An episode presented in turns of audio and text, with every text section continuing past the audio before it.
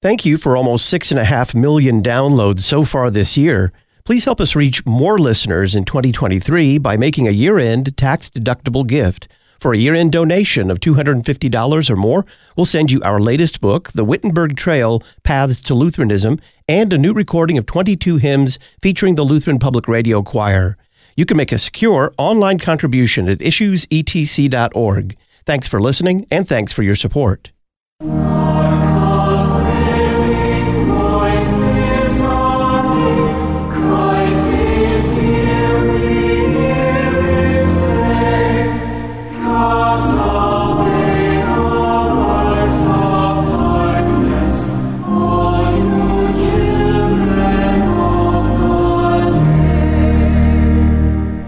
The Advent hymn Hark, a thrilling voice is sounding, sung by the Lutheran Public Radio Choir.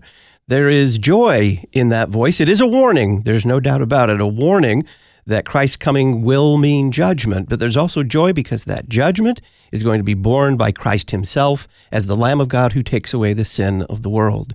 Greetings and welcome back to Issues Etc., coming to you live from the studios of Lutheran Public Radio in Collinsville, Illinois.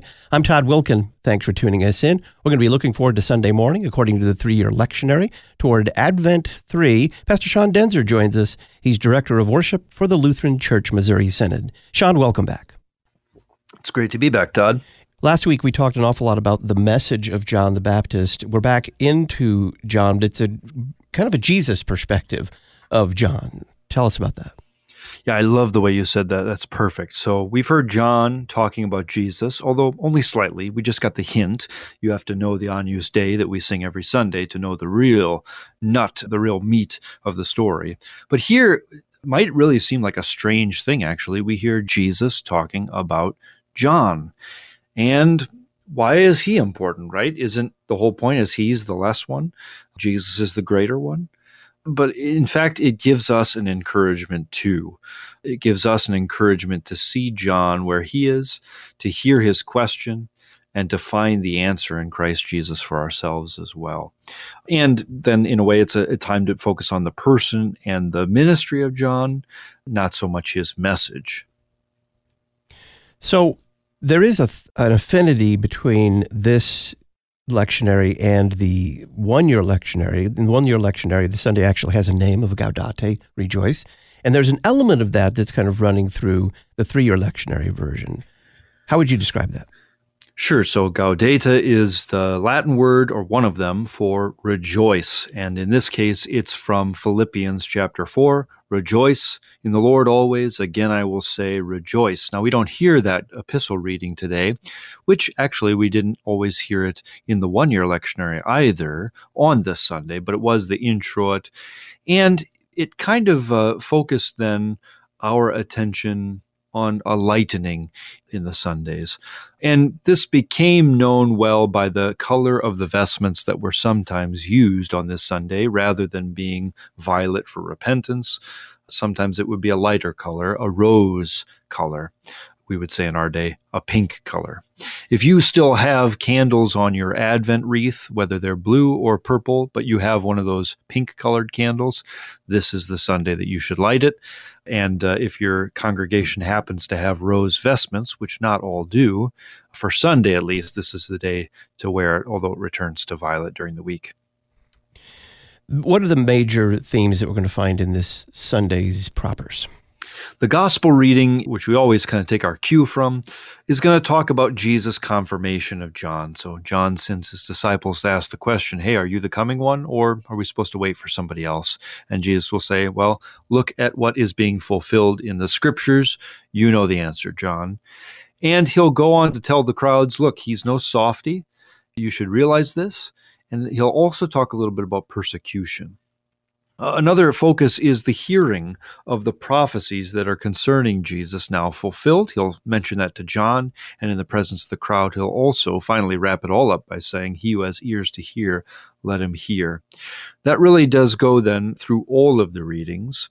But in particular, I think we'll find that the epistle reading will be the one that really will provide kind of our point of connection, where James speaks about patience, about enduring both patience with our sins, patience with this life of repentance, patience with this world that is set against the Lord and against his Christ, and therefore against his church as well, and patience in all difficulties.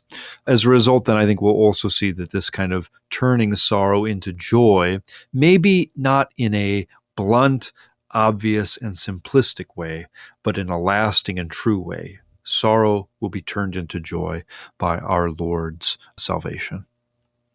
Let's begin with the introit appointed for this coming Sunday, drawn from, I believe, a little bit of Philippians and then Psalm 71. Yeah, I mentioned already Philippians, rejoice in the Lord always. Again, I'll say it, rejoice. That's all we get in this case. So that is a difference from the, the traditional reading, which goes on to say, let your reasonableness be made known. The Lord is at hand, a great Advent connection. Instead, we go into Psalm 71, which is a psalm about the Lord's care all the way from the beginnings of life to the end of life. And it's a psalm, I think, that is especially beloved to those who are growing old, that they also would realize, even in old age, especially if you're somebody who's in a nursing home, not able to be at your own home or out and about with everybody, maybe not able to work anymore, you fall quickly into the feeling that I have no purpose here very much like John, by the way, in prison, who's supposed to lead to the Lord, and yet it seems like now he's not going to even get to see the event that he's been waiting for, the salvation of the world. In fact, he'll be taken into eternal life before that happens. And yet, Psalm 71 is incredibly comforting. One, to look back and see how the Lord has been our Lord and preserved us. He doesn't forsake us even now. And uh, if you were to pray the whole psalm, you'd see that He actually still has a purpose to proclaim His deeds to the coming generation as well, even perhaps by simply exhibiting in your life the endurance and the patience that a Christian has. So we don't get all of that in Psalm 71, but the main themes are definitely here in this section from verse 14 to 18. And we should hear this in John the Baptist's voice as if he were praying this psalm this Sunday, that he says, I will hope continually and praise the Lord more and more. You should do the same.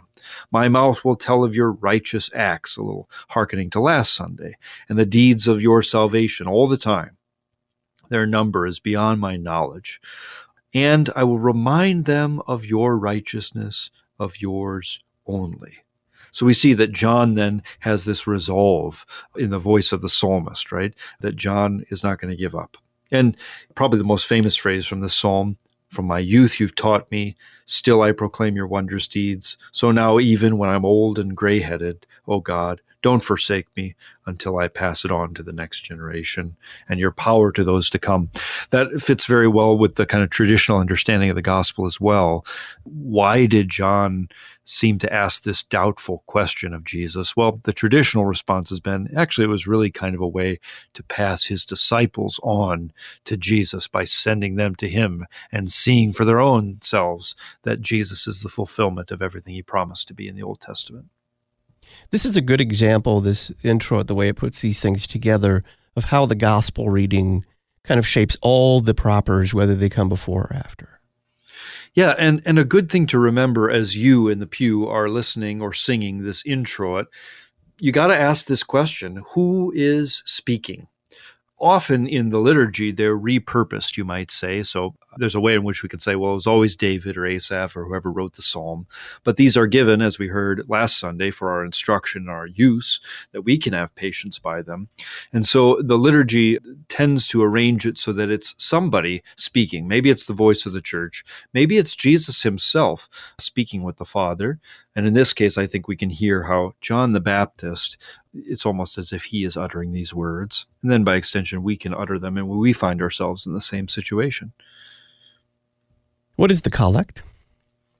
Again, as all of them Advent, the traditional one for this third Sunday.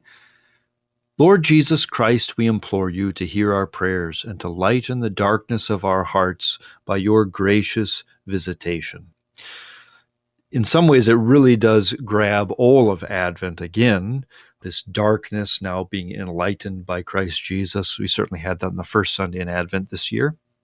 And it draws our attention to his visitation. There's the Advent, the coming word for this collect. But together with that, it bids him to hear our prayers. And there, I think this collect really does fit very well with the gospel reading that's been chosen for this Sunday, which is the traditional one as well for the third Sunday of John seeking out the Lord what is that but a prayer? To ask to ask a question of god to ask him for aid. That's what a prayer at its most core is to ask something of him to trust in him then also. And this collect bids us to do the same and to ask him for well something that might seem unnecessary right? Hasn't he already lightened our darkness? Hasn't he already visited us? Isn't he already gracious to us? Well we ask that he would continue to do it. It's the very thing we learned from the catechism, right? Doesn't his kingdom come on its own? Doesn't he do his will as he pleases? Well, yes, but we pray that it would come, that it would be done, that it would be among us also.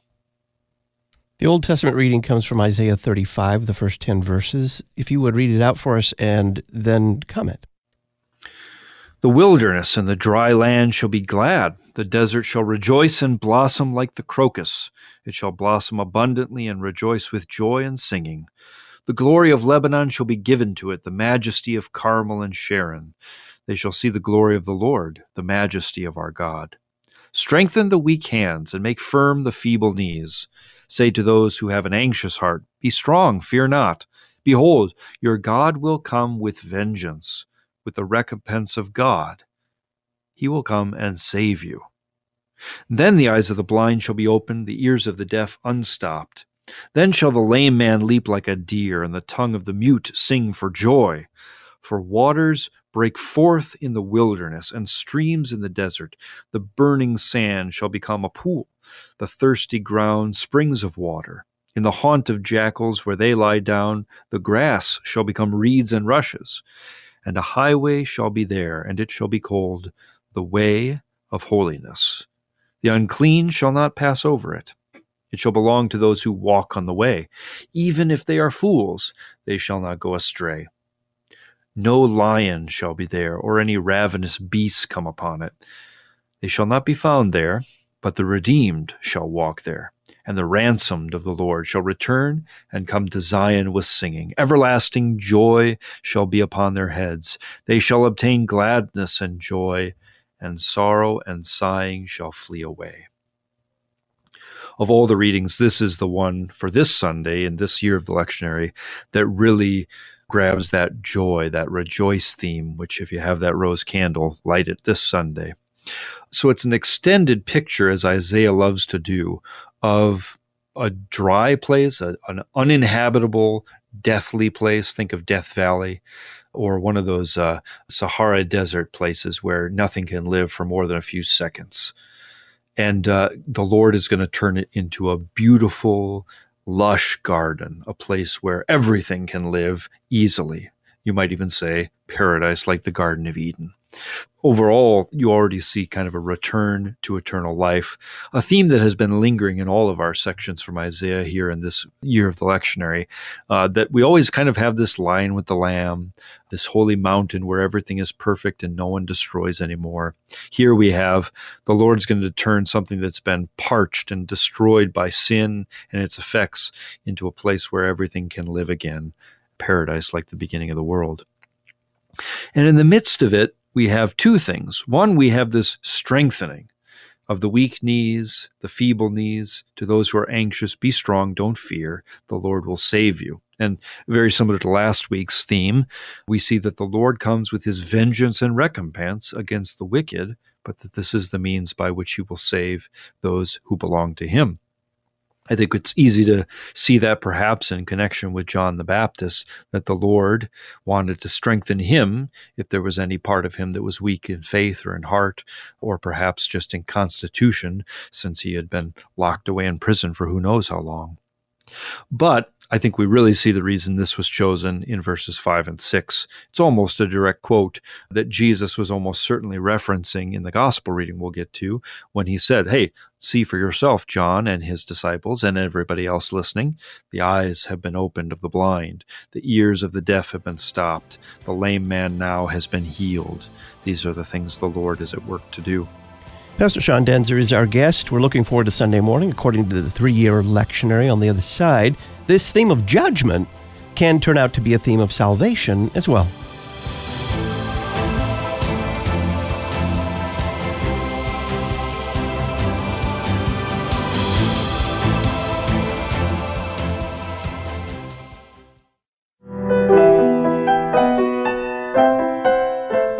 Need a rest from the world's headlong rush to Christmas? Someplace where you and your family can slow down and prepare for Christ's birth at the church's rather than the world's pace? A midweek evening Advent service is the perfect time for your first visit to a Christ centered, cross focused Lutheran church. Learn more on the Find a Church page at issuesetc.org or send an email to talkback at issuesetc.org. What does anthropology, or the science of mankind, the study of mankind, have to do with Christmas? Well, it has everything to do with Christmas. As the December issue of the Lutheran Witness points out, to understand what man is and what it means to be man, we don't look to other men, but to Jesus Christ, the man. To subscribe to the Lutheran Witness, visit cph.org slash witness or visit our website witness.lcms.org to learn more. The Lutheran Witness, helping you interpret the world from a Lutheran perspective. Old theology, new technology. You're listening to Issues, etc. Psalm 144:1 Blessed be the Lord my rock, who trains my hands for war and my fingers for battle. Those serving in the armed forces want LCMS chaplains. We need courageous pastors to bring the gospel and sacraments to those protecting our nation, along with wise counsel and the peace found only in Christ Jesus. If you are between the age of 26 and 43 and have a heart for ministry in the armed forces, call 314-996-1337 or email lcmschaps at lcms.org. Startled at the solemn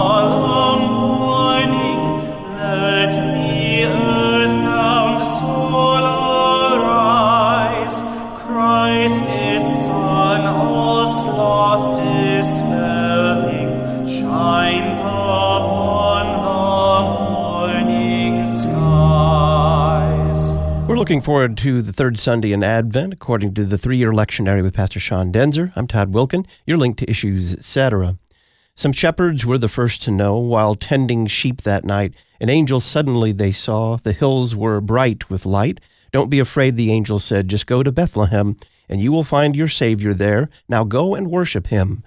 An excerpt from one of the several arch books that are found in the Issues, etc. book of the month for December, Archbooks Treasury Christmas Collection. You'll find out more about this at our website, issuesetc.org, or call Concordia Publishing House and order this as a Christmas gift for any child you know, ages 5 to 8. 1 800 325 3040. 1 800 325 3040. Sean, how does this theme of judgment that you've been talking about also turn out to be a theme of salvation as well? Yeah, so the traditional second Sunday gospel in Advent is this picture of foreboding and fear falling on the world, and everybody's going to be saying, Oh no, what's going to happen? And signs of the end times, moons will turn to blood, etc. And then Jesus says, You know, when you see all these terrible, fearful things happening, hey, that's when you should straighten up your heads, for your redemption is drawing near and he has an extended uh, picture that I think now seems to be drawn from Song of Songs, where the Lord is coming for his bride to rescue her, and that she should be happy and excited and eager for that. That text doesn't come up in year A of the three year lectionary, but it certainly is the theme and the point that all of these readings are surrounding. You might say all of year A is like a commentary on that one passage where the Lord is coming and everything will appear terrible. It certainly will be for the wicked, but the attitude of a Christian should be joy, nevertheless. It's exactly what we see in the last Sundays of the church year's hymn, Wake, Awake, for Night is Flying, uh, which is associated with those 10 virgins, a story that ends very kind of ominously. You better watch out. You don't know the day he'll return. And if you're not there on time, you'll get locked out at the last day. And yet, Philip Nicolai turns it into a beautiful hymn looking forward to entering into the wedding hall, being a guest at his table, in fact, being the bride of Christ Jesus, as the church is, who will be in his presence forever at the last day. Even though there's a fear and foreboding coming on the world, even though judgment is at hand, for us as Christians, it's a joyful thing we are expectantly and eagerly waiting for. And we have a little bit at the end of that Old Testament reading where it borrows from something we hear usually at All Saints' Day, that the ransom that is the redeemed paid for by blood of the Lord will return. They'll come to the holy place with singing and they will have joy forever. What is the psalm appointed for this coming Sunday? The psalm, again, which we want to listen to it as a commentary in the Old Testament reading that we just heard, is Psalm 146. Praise the Lord, praise my soul. As long as I'm alive, I'm going to keep praising him. And it talks about how the worldly people usually die and their thoughts perish, but the one who has the Lord has a happy hope, one that is certain. He's the one who created the world. He's the one who arises for the sake of the poor, the fatherless, turns upside down the wicked. Probably that comments best on the kind of brief judgment theme that we have in this Isaiah reading.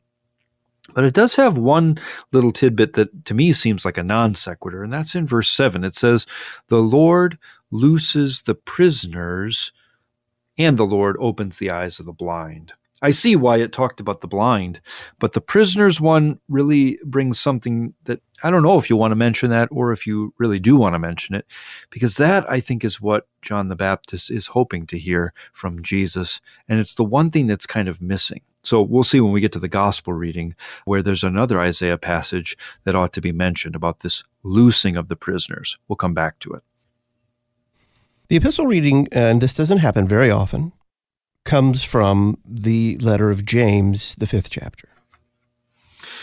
Yes, so James chapter 5 is uh, almost entirely exhortation, encouragement, instructions in righteousness for Christians. This one, like I said, I think really does kind of tie all the readings together that were chosen for this year of the three year lectionary quite well. I'll read it. Be patient, therefore, brothers, until the coming of the Lord. See how the farmer waits for the precious fruit of the earth, being patient about it, until it receives the early and the late rains. You also be patient, establish your hearts, for the coming of the Lord is at hand. Do not grumble against one another, brothers, so that you may not be judged.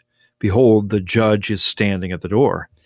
As an example of suffering and patience, brothers, take the prophets who spoke in the name of the Lord. Behold, we consider those blessed who remain steadfast. You've heard it of the steadfastness of Job, and you have seen the purpose of the Lord, how the Lord is compassionate and merciful. So, this is certainly a strengthening of the weak knees as well, an encouragement for those who are anxious in heart to be strong and fear not, as we heard from Isaiah.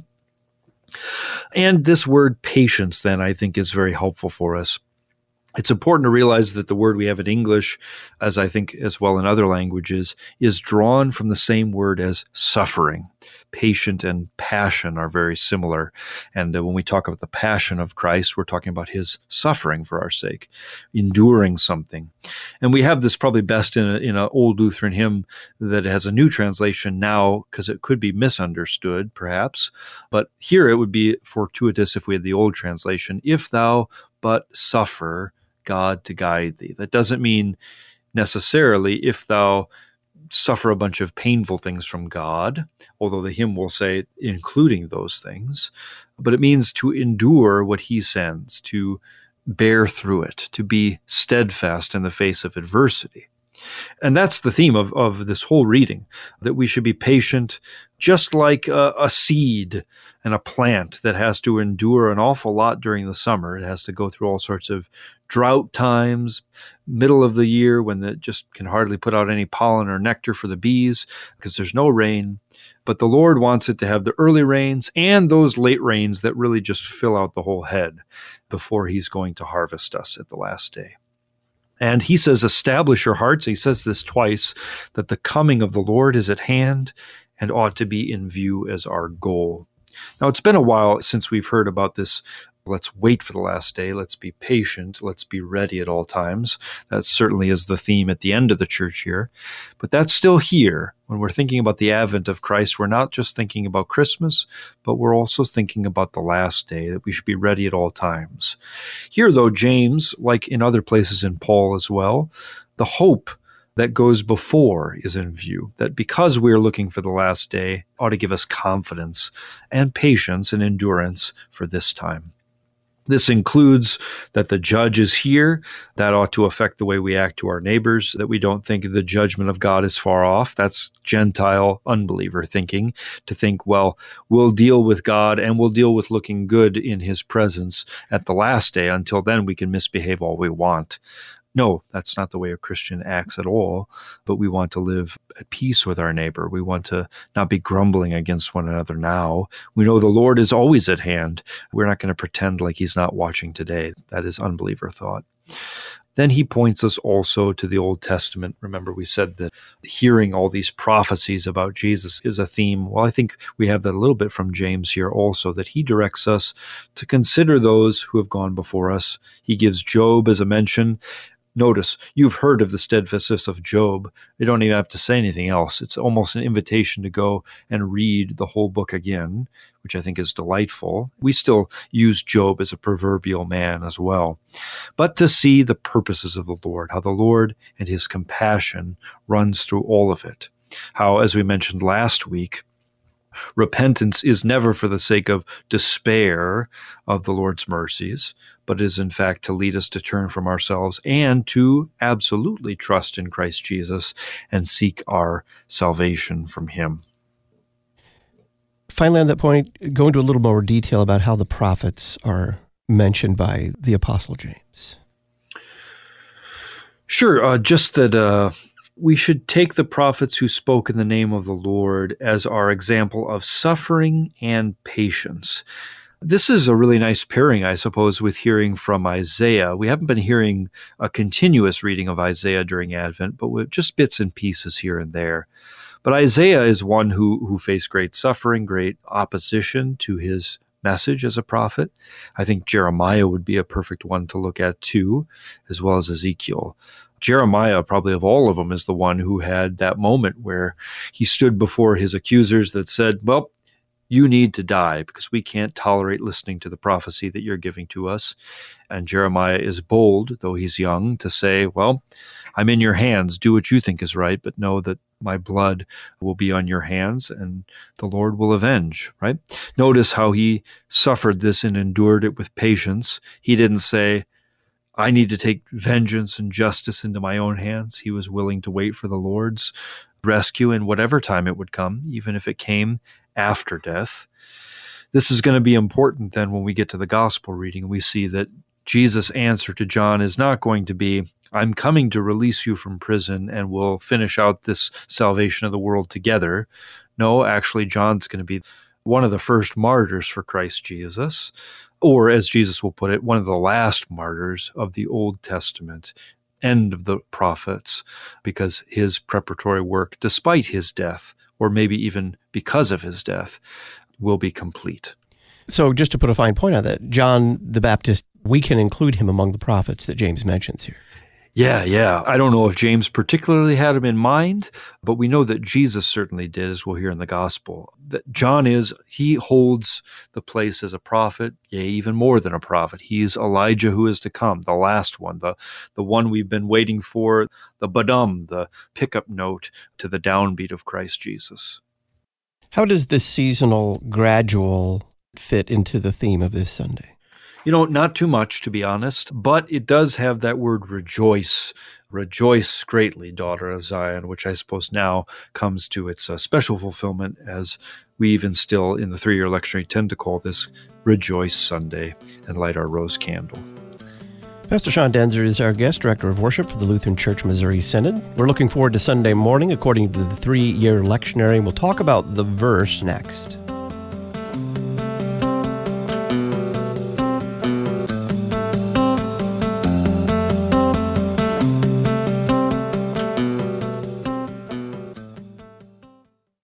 Archbook's Treasury Christmas Collection is the perfect Christmas gift for children, grandchildren, and godchildren ages 5 through 9. This new resource is published by Concordia Publishing House. Their phone number 1-800-325-3040. You can also purchase Archbook's Treasury Christmas Collection at issuesetc.org. The Issues Etc. Book of the Month for December, Archbook's Treasury Christmas Collection 1-800-325-3040 or issuesetc.org. Did you know that Luther Academy has been providing continuing education for confessional Lutheran pastors and laypeople worldwide for more than 20 years? Luther Academy publishes Logia, the Confessional Lutheran Dogmatics series, and Luther Digest. Find out more about Luther Academy and sign up to receive their free email newsletter at lutheracademy.com. lutheracademy.com and like them on Facebook. facebook.com slash lutheracademy. Is your child struggling at school? Are you thinking about homeschooling? Would you like help knowing what to teach and how to teach it? The Simply Classical curriculum from Memoria Press provides an enriching, step by step classical Christian education for students who have autism, learning or behavioral difficulties, ADHD, and more. You'll find everything you need, including daily lesson plans to guide your way. Learn more at simplyclassical.com. Use LPR23 to save on your order. Simplyclassical.com. A mobile Lutheran Bible study. You're listening to Issues, etc. Is it hard? Yes. Will it challenge you? Absolutely. Is it a blessing from God for you and those you will serve? Without question. Dr. Lawrence Rast, president of Concordia Theological Seminary, Fort Wayne, Indiana. The pastoral ministry is all of these things, and that's why Concordia Theological Seminary exists to form servants in Jesus Christ who teach the faithful, reach the lost, and care for all. Men from all over the world with a variety of unique backgrounds come to our campus to receive faithful training that will equip them for the challenging but blessed work of serving as pastors in Christ's church. Learn more about studying for the vocation of pastor at ctsfw.edu or call 1 800 481 2155. Christ centered worship, confessional theology, Lutheran community, Concordia Theological Seminary, Fort Wayne, Indiana. See the Lamb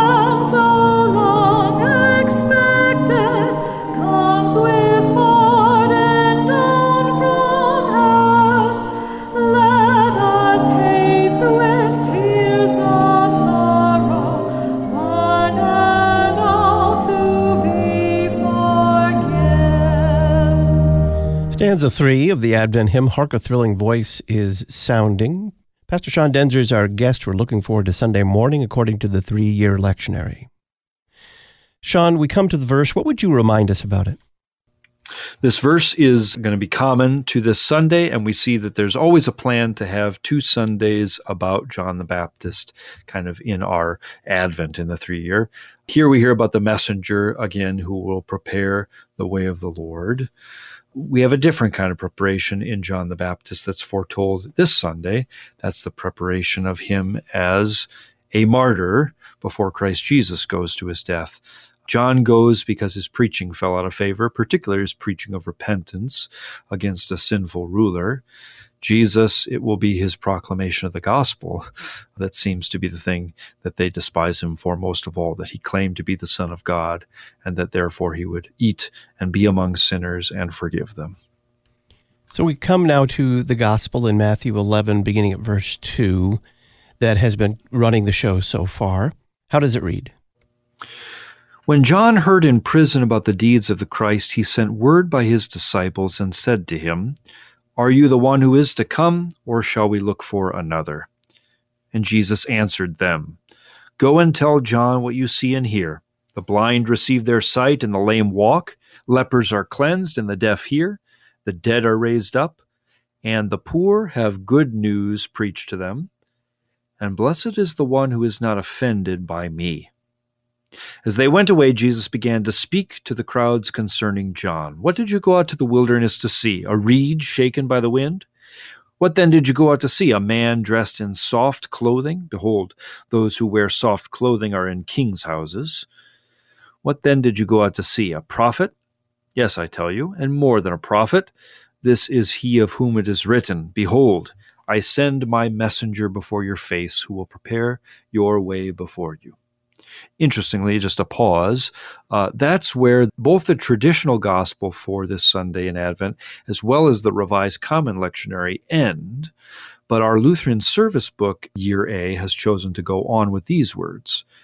Jesus says, Truly I say to you, among those born of women, there has arisen no one greater than John the Baptist. Yet the one who is least in the kingdom of heaven is greater than he. From the days of John the Baptist until now, the kingdom of heaven has suffered violence, and the violent take it by force. For all the prophets and the law prophesied until John, and if you're willing to accept it, he is Elijah who is to come. He who has ears to hear, let him hear. The gospel of our Lord. This is a beautiful passage, and it's beloved, I think, since it's had such longevity in the church and connected with the Sunday too. I'm not going to solve the the question here, or maybe I'm going to skirt the issue, but it's become in our day a real question on what is going on with John, whether he asked this question out of doubt or out of faith. As I mentioned, uh, most of the fathers, including I believe Luther, are are united in believing that John has no doubt here. He's kind of asking this only for the benefit of those two disciples uh, that he sends to ask the question. Kind of a Socratic kind of, you know, they'll find it themselves once they go talk to the real man. And we see that when Andrew kind of peels off of John the Baptist to follow the Lamb of God and to abide with him, which is beautiful in the Gospels. The other uh, alternative, I suppose, is that John is having a moment of weakness, that his weak knees need strengthening, as the Old Testament reading says.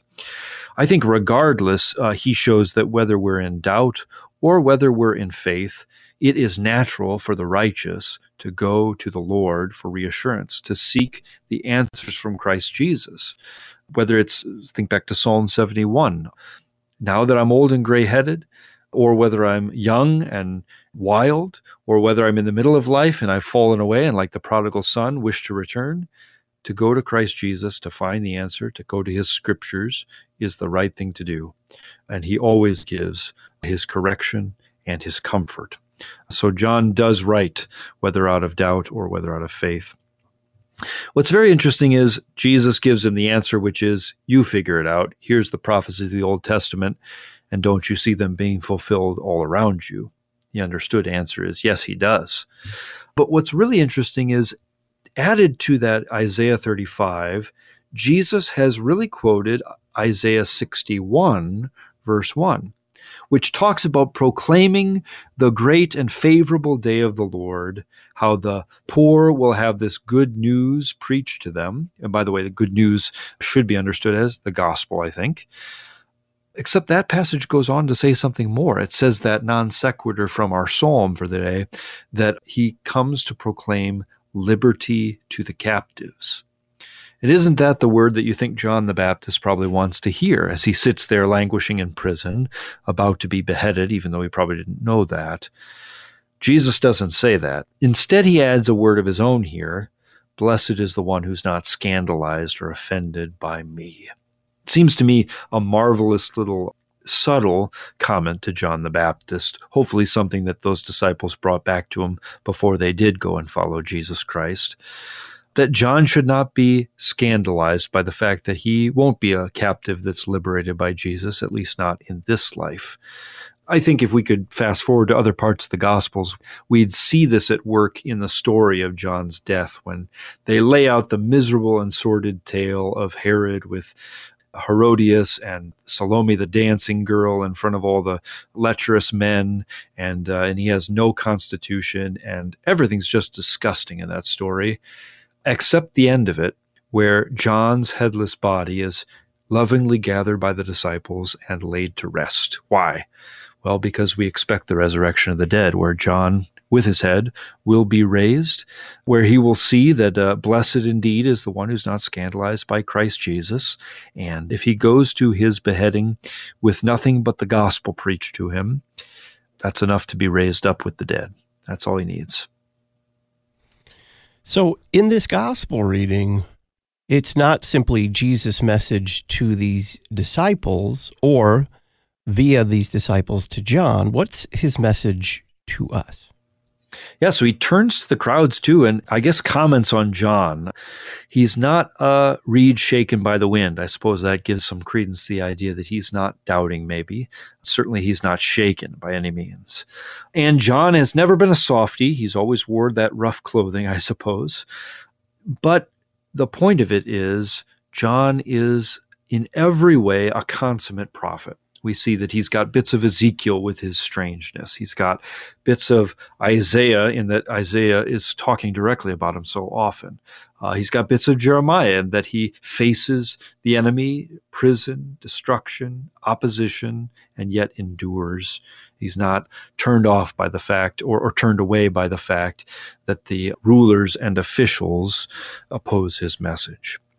But he is particularly the one who goes in advance of Jesus Christ. He's particularly the one that, as I mentioned, he's the pickup to the downbeat of Jesus. He is the last harbinger, or to use the traditional word that the church likes to append to John, he is the forerunner of Jesus Christ, of the Christ when he comes, the Messiah. So, if in a way, if Jesus is telling us exactly who John is, interestingly, in a way that John is not willing to say of himself, he says, Oh, no, I'm not Elijah when he's asked, I am the voice of one crying. That's all he wants to be known as. Jesus says, if you're willing to accept it, he actually is Elijah, the one that we're waiting for. Not that he's some reincarnation of the old prophet, but that he is functioning in that way, the one who arrives, as it says in the Old Testament prophecy, just before the Christ himself, the Lord himself arrives. So we need to know who John is. And I like, at least for our purposes in this collection of readings for this third Sunday in year A, that we do get this extended section, which mentions again, he is the greatest among women. There's no one greater than him, except, that is, those who are least in the kingdom of heaven. Which maybe seems a little obscure, but I think it's clarified by what comes after it. That the kingdom suffers violence, the violent take it by force. All the prophets and the law prophesied until John. And then he's the Elijah who is to come. So we see, as we mentioned before, John really is the capstone and, and the greatest, I suppose, in many ways because of that the greatest and the summation of all the prophets that lie before him. And why? I think most of all for this purpose, he's the one who actually got to see what all the other prophets were only being seers about. They saw it from a distance, they prophesied without seeing it fully, kind of like Peter talks about in his epistle. John gets to lay his finger on him, gets to point to him and say, This is the Lamb of God. Now I'm seeing him with my eyes, even is almost too frightened to baptize him, as we remember from later in the gospel. But that means John has that special pride of place. Who then are the ones who are greater than him, who are actually the least in the kingdom of heaven? It's those that follow after. It may be those preachers, but it, I suppose in a sense we can also, as Peter mentions, apply it to ourselves those who come after the death and the resurrection of Jesus, who know Jesus not only as one who's yet to come, but one who has come for our salvation, we have that great and special privilege to see all the things that the great prophets were to imitate in their suffering and their patience. They never got to see it. We're included in that. This is the same point that Hebrews 11 makes beautifully too, when it says, uh, you know, all these people who suffered greatly by faith, they accomplished wonderful things, yet they never had the thing that was promised to them that they by faith were waiting for as we do. In fact, in a way, their incompleteness was to allow us to be part of their completeness as well. So I think there's a small place to find ourselves, and we ought to, by God's grace, find ourselves there. How? Same way that John finds himself among Jesus, to be trusting in him, to look to him for the answers to our struggles and our questions, our sins, as we heard last Sunday, but also that even in the face of difficulties, sufferings, with this never ending and, and continuing repentance that we must have in this flesh, that we would not be scandalized or offended by him, because he is our salvation, he's our Lord. Can we go so far to say that John the Baptist, he really must die because, as you said just a moment ago, being the forerunner of Christ, he has to walk the entire way, and Christ is going to his death too. Yeah, uh, we got to be careful with this, I suppose, because by no means is John's death a half salvation, right? He's not dying as a sacrifice for the sins of the world. John's been very clear about that. He pointed to Jesus as the Lamb of God, the one who's going to do that. In the same way, when, when Peter and Paul talk about our sufferings filling up what's lacking in the body of Christ, or our sufferings in some way completing or being joined to Jesus, in no way are we to be propitiatory sacrifices to atone for anyone's sins. And yet, John really is that consummate prophet who proclaims the message of the Lord, a message that's tied especially to repentance, but also uh, pointing to the Christ who is to come, and to bear witness to it even with his life. And John does that. In a similar way, all Christians then are called to bear witness to Christ Jesus, and if necessary, even with our lives, we point back to what is fully accomplished, and therefore, in the confidence of what awaits us, we're not fearful of death. John actually didn't have that last part. I mean, he certainly had the confidence of the resurrection at the last day, but he didn't have by sight in the same way that we do. Uh, ours is a faith as well that looks back to what has been done, what we've heard in the scriptures. But John got to see him very much like Moses, right? Got to see the promised land from a distance, got to see the mighty works of God, but didn't quite watch the whole thing play out in the way that the disciples did, in the way that now we, reading their scriptures, know for certain Christ has died, Christ has been raised on the third day, and therefore we have the confidence that what he did was for us and that he will redeem us at the last day and bring that salvation and reveal it to us. I'm Todd Wilken. Pastor Sean Daenzer is our guest as we look forward to Sunday morning according to the three year lectionary. Thanks to our listeners, Issues Etc. has operated independently and in the black for 14 consecutive years. Please help us finish 2022 strong by making a year end tax deductible donation. No gift is too small. You can donate by check. Make your check payable to Issues Etc. and send it to Box 83, Collinsville, Illinois 62234. You can also make a secure online gift at issuesetc.org. Thanks for listening and thanks for thinking of Issues Etc. at the end of the year. We'll get into the hymn Hark a Thrilling Voice is Sounding with Pastor Sean Daenzer after this.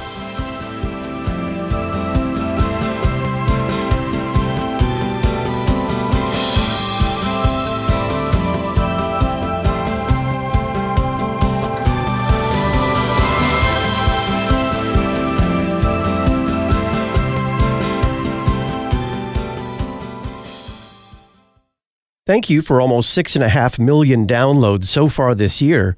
Please help us reach more listeners in 2023 by making a year end tax deductible gift. For a year end donation of $250 or more, we'll send you our latest book, The Wittenberg Trail Paths to Lutheranism, and a new recording of 22 hymns featuring the Lutheran Public Radio Choir. You can make a secure online contribution at issuesetc.org. Thanks for listening, and thanks for your support. Deaconesses are women trained to share the gospel of Jesus Christ through works of mercy, spiritual care, and teaching of the Christian faith. The word deaconess means servant. Find out more on how you can serve in the Lutheran Church Missouri Synod through the vocation of deaconess at lcms.org slash deaconess. Working in faith, laboring in love, remaining steadfast in the hope of our Lord Jesus Christ. LCMS Deaconess Ministry lcms.org slash deaconess. Expert guests, expansive topics, extolling Christ. You're listening to Issues Etc. It's the days before Christmas, and the list is so long of whom to buy what for, so I'll help you along. Ad Crucem has gifts for all budgets and tastes. Our service is quick for shoppers in haste. Pop over to the website adcrucem.com for gifts focused on Christ, where it's always belonged reminders of his work for saints in this world, and his promises eternal, yet to be fulfilled. Visit adcrucem.com. That's A D C R U C E M.com. Join Lutherans for Life in Washington, D.C. Thursday, January 19th through Saturday, January 21st, 2023. Go to lutheransforlife.org to learn more about LFL's Conference for Adults, LFL at the March, and the Why for Life Youth Conference in Washington, D.C. The registration deadline is December 15th. Lutherans for Life, equipping Lutherans and their neighbors to be gospel motivated voices for life. Lutheransforlife.org.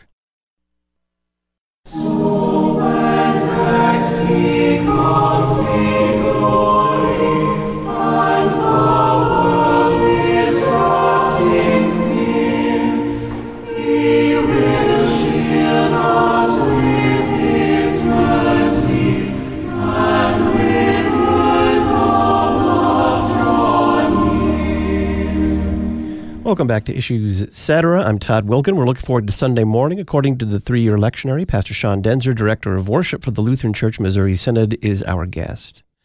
Sean, we got a couple hymns to consider for this coming Sunday. The first one being the one that we've been listening to, Hark a Thrilling Voice is Sounding. What would you tell us about it? This is a very old hymn. We don't quite know when. Uh, it was attributed to Ambrose for a long time. It's one of those that we have some doubts about these days. But in any case, very much entrenched as the hymn for Advent in the morning. It was traditionally in Luther's day, before and after him, among the Lutheran churches as well as in the broader Roman Catholic Church, the office hymn that was appointed for lauds, that would be equivalent to our matins, basically, in Advent. It's a beautiful hymn in Latin as it is in English. Its tune is a little different in Latin. I'm partial to it, but we've never had it in our hymnals.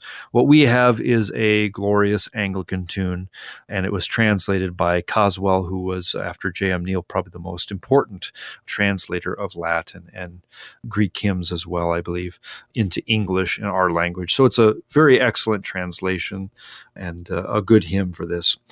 Maybe not the best hymn, in my opinion, for this gospel reading, actually because many of the things it brings out about John's life we don't hear so much about. But it certainly is a great hymn as an all encompassing hymn for Advent, going back to its use as an office hymn for the whole season, right? So we have the judgment coming. We have John's particular message that he is the thrilling voice who is sounding Christ is near, Christ is at hand, repent, for the kingdom is at hand, as we heard last week. For that reason, that's probably why we're singing it, a great hymn for our second and final appearance of John the Baptist on our Sundays in year A. I'm going to be bold and recommend maybe a surprising hymn for your consideration, especially if you're the one, a cantor or pastor at your church who's working with the hymns and planning the services. And that is in LSB 897, O rejoice ye Christians loudly. This hymn is great if you want to bring out that rose rejoicing theme on this Sunday, even though we're in the three year lectionary, because it starts with, Oh, rejoice, ye Christians, loudly. I think, though, it really captures in a couple ways both the importance of Advent for our ongoing Christian life, as well as this situation we find ourselves facing the difficulties of this life, needing, as James encourages, the patience that comes from Christ Jesus and his scriptures, and to be strengthened in our weaknesses whenever they come, both by the Lord's promises and by the hope we have, exactly what Jesus gives to John as he lies languishing in prison. Our joy has now begun because Christ has come and honored our race, honored the human race in this way that he has become incarnate as a man. No angel could say that of, of, of God, that he's become an angel for their sake. No badger or any other animal either, I suppose. Only humans are uniquely honored that God has taken up our flesh into his divinity. The second stanza points out Christ's choosing of weakness and poverty to come and suffer great things gladly for our redemption. He doesn't refuse the crib as a baby, he doesn't refuse the cross. He suffers all of this for his good to redeem us by his blood. There's that distinction in a sacrifice that Christ faces. He's a martyr in a totally unique sense that he is the atonement for the sins of the world. Stanza three how could I thank you rightly? How, drawing from last week, how could I bear fruits in keeping with repentance and faith because of what Christ has done? Well, I acknowledge that I am saved. I trust in you. I will remain faithful. I will not be scandalized by you. I will remain faithful to you, Lord. And we ask that He wouldn't let us forget it lightly. This is really all of the renewal that we want to consider at the beginning of a new church year, that this wouldn't be a year that is wasted on us. Maybe we've wasted our time in the past. We've gone to church or we've fallen away from church. Advent is always the time to return to the Lord in repentance and in hope, expectation, and joy. So this stanza, I think, really captures that, that at all times we would cleave. That means cling to, be close to, bind ourselves to, and, and uh, not let anything tear us away from Christ Jesus. That's how we'll receive peace as John did, to hear this message of encouragement from Christ Jesus. The last stanza is an option for you. You might want to omit it. I don't usually advise chopping up hymns, but it does have this difficulty that it prays that God would grant us a glad new year. And maybe you think it's a little too early to be praying for a new year. If you do choose to sing it, I suppose you could understand it in two ways. We're, we're close to the beginning of a new calendar year, close enough maybe. Or just to acknowledge that this is the season of Advent and this is our Christian New Year, an observance of a new church year. But this stanza would be great to retain because of what it says about Christ Jesus guarding and guiding his members, right? He's the head, we're the body.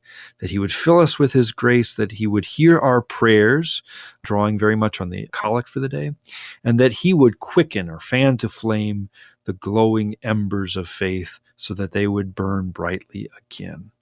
And I think that's a fine uh, sentiment here, drawing on all the readings that uh, our patience and our endurance would not be without faith, but that we would trust in him, that we would indeed be those least in the kingdom of heaven that are greater than John the Baptist in this sense, that we know fully the Christ who has come to save us. And therefore, all our sadness, all our sorrow is done away with. Joy, that gaudete, joy arises in us because the Son of grace, that's Christ Jesus, is here. Pastor Sean Daenzer is Director of Worship for the Lutheran Church Missouri Synod. Sean, thank you again for your time. Oh, you're welcome, Todd. Tuesday on Issues Etc., we'll look forward to Sunday morning according to the one year lectionary, talking with Pastor Peter Bender about messengers from John the Baptist in Matthew chapter 11. And we'll have Pastor Tom Baker lead us in a Sunday school lesson on the Sermon on the Mount in Matthew chapter 6. I'm Todd Wilken. Thanks for listening.